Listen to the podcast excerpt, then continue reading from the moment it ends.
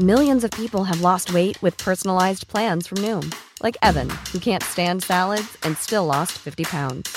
Salads, generally, for most people, are the easy button, right? For me, that wasn't an option. I never really was a salad guy. That's just not who I am. But Noom worked for me. Get your personalized plan today at Noom.com. Real Noom user compensated to provide their story. In four weeks, the typical Noom user can expect to lose one to two pounds per week. Individual results may vary. It's that time of the year. Your vacation is coming up. You can already hear the beach waves, feel the warm breeze, relax, and think about work. You really, really want it all to work out while you're away. Monday.com gives you and the team that peace of mind. When all work is on one platform and everyone's in sync, things just flow wherever you are. Tap the banner to go to Monday.com.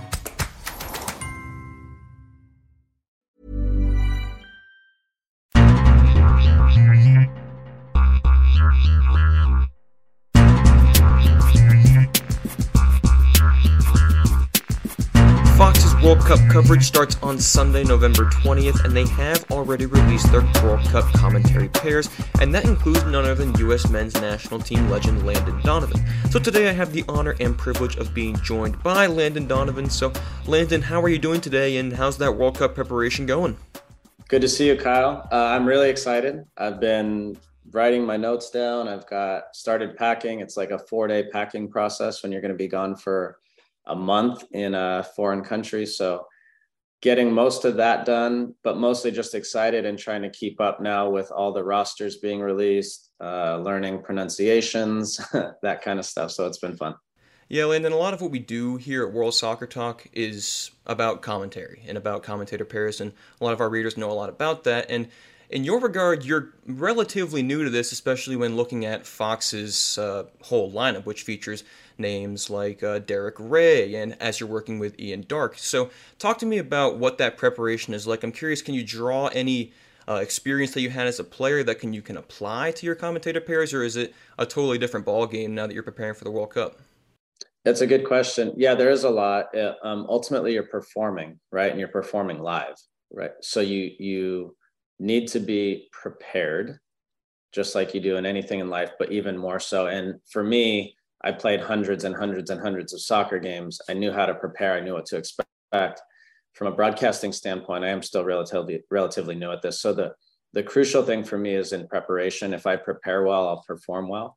And so I'm trying I'm trying to get as much done now so that when I get there, everything is natural. Now, being with Ian Darke is such a blessing because he's so good at what he does. We had the opportunity to call a couple practice matches and he just makes it easy so that I can just speak about what I'm seeing on the field, which is what I'm good at.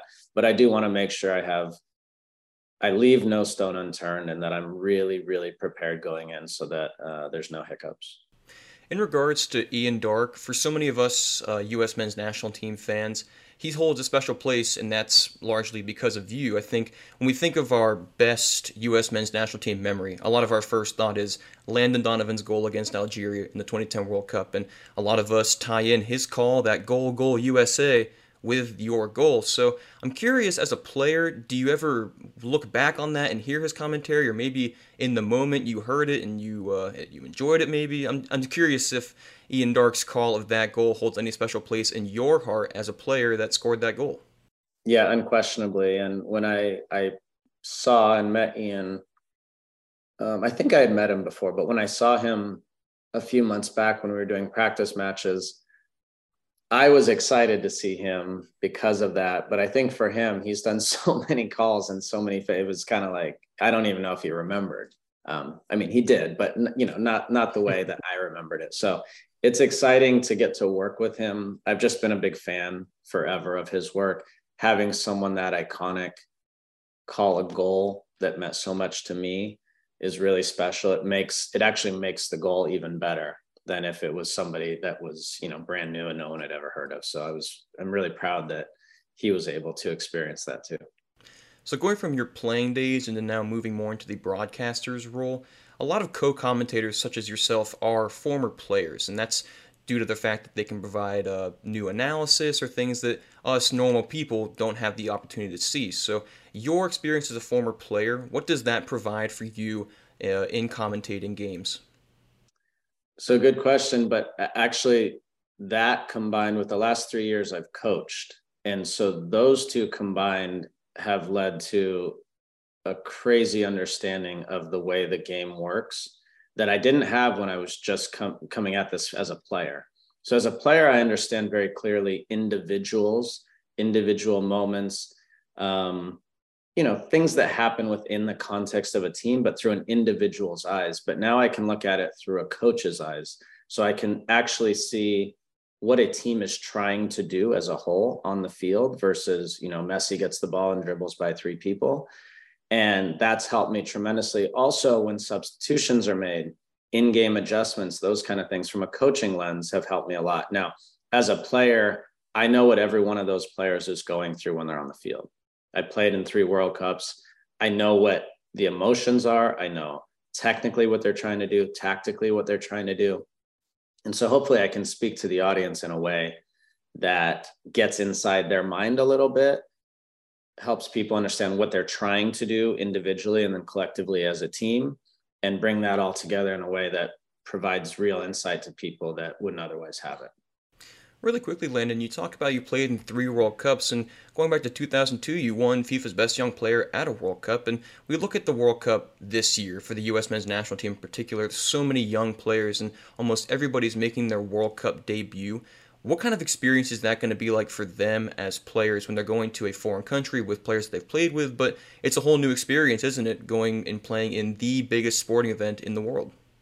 There are two sides. One, there's you just want them to enjoy it because I I was unique in that myself and DeMarcus Beasley were by a long way the youngest players on the team in 2002 when we first played in the World Cup.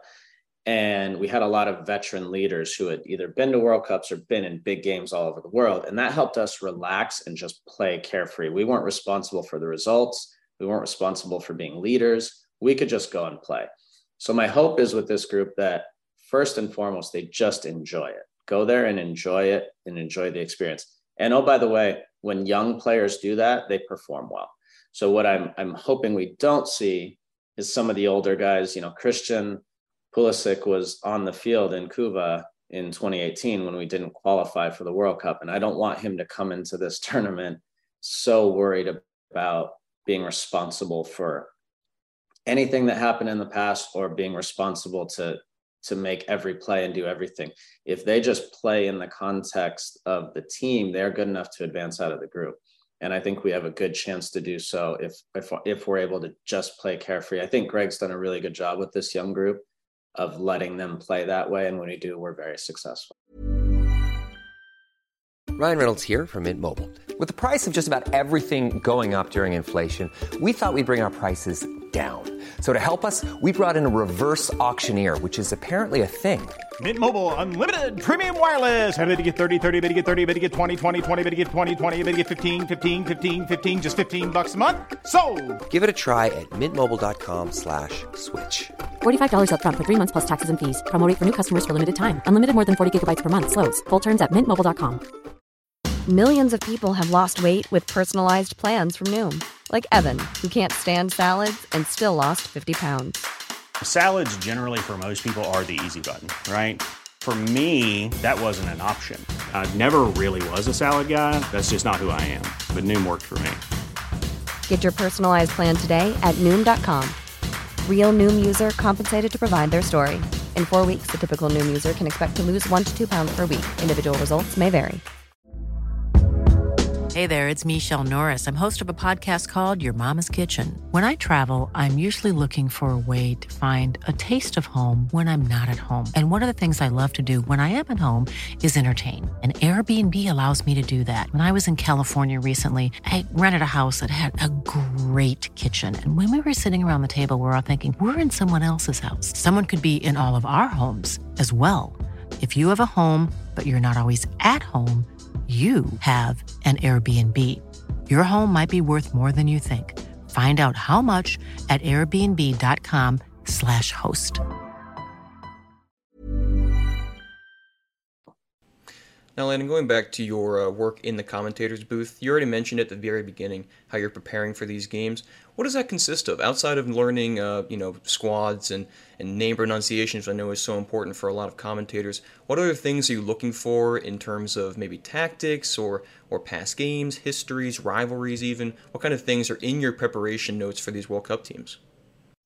So a few of the things, you know, I, I could get into a million things here, but a few things are groups of players that have played together for their national team. So that means if, you know, we're playing Iran or Wales, if they've played the same lineup for eight or nine or 10 or 11 or 12 straight games or close to the same lineup, that is intriguing to me because that's a team coming into a World Cup where you have very little time to prepare.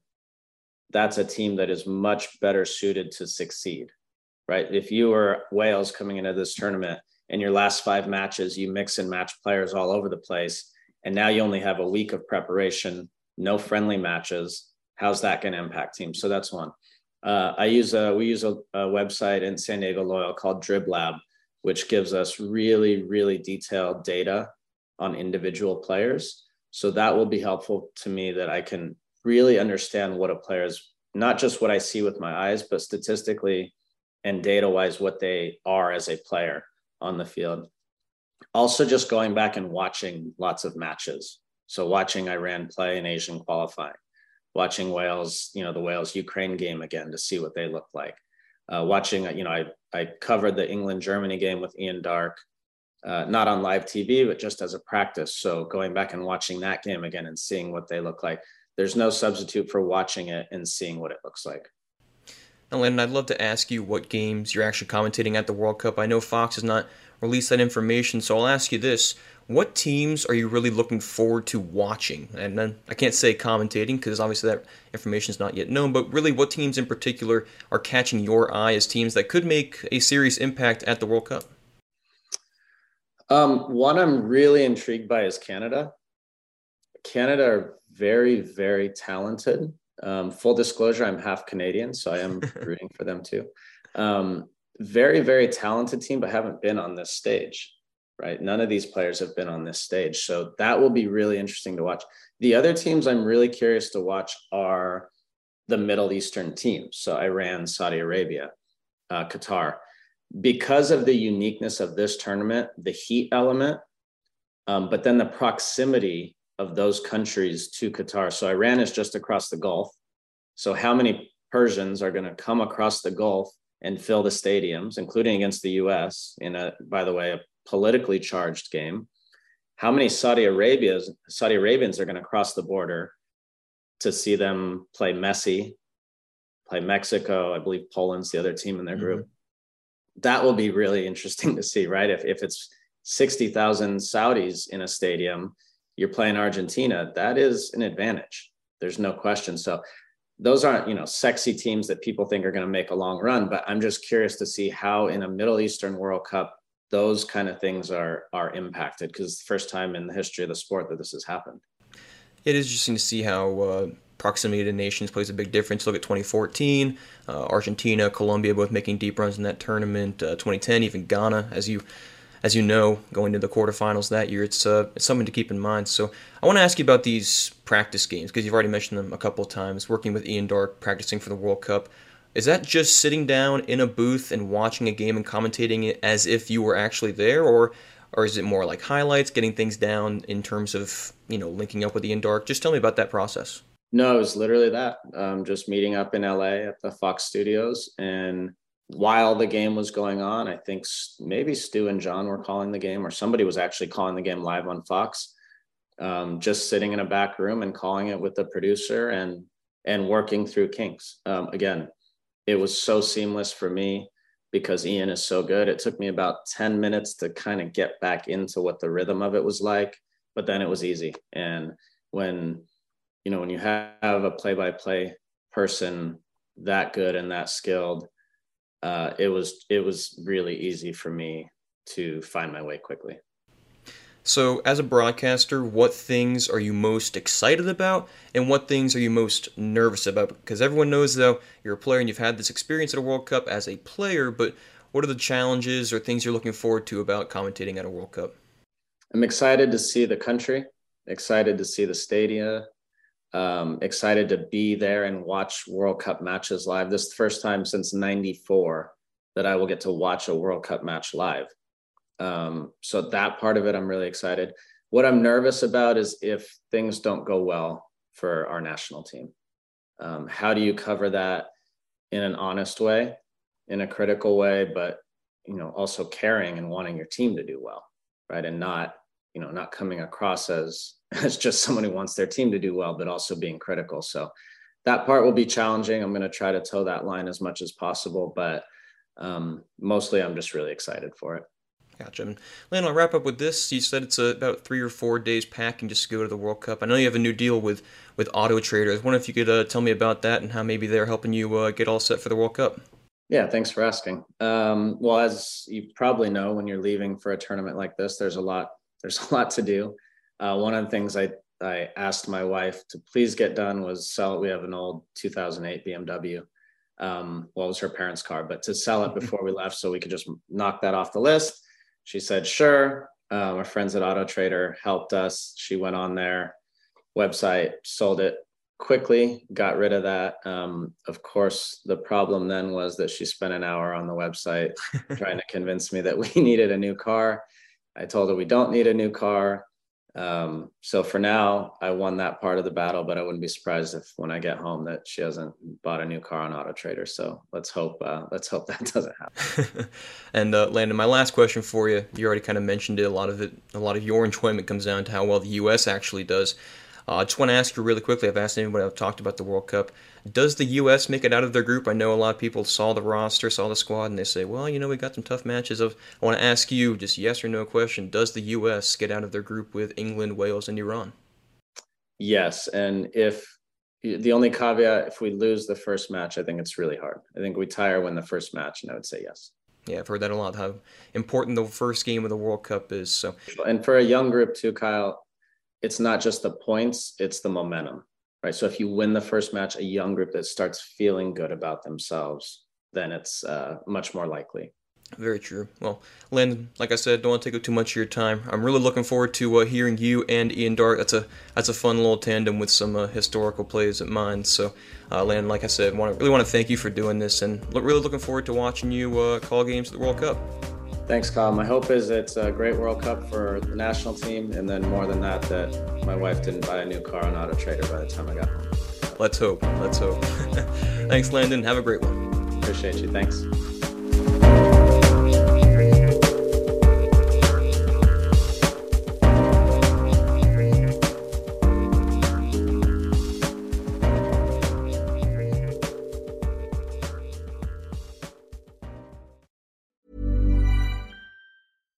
Hi, I'm Daniel, founder of Pretty Litter. Cats and cat owners deserve better than any old fashioned litter. That's why I teamed up with scientists and veterinarians to create Pretty Litter. Its innovative crystal formula has superior odor control and weighs up to 80% less than clay litter. Pretty Litter even monitors health by changing colors to help detect early signs of potential illness. It's the world's smartest kitty litter.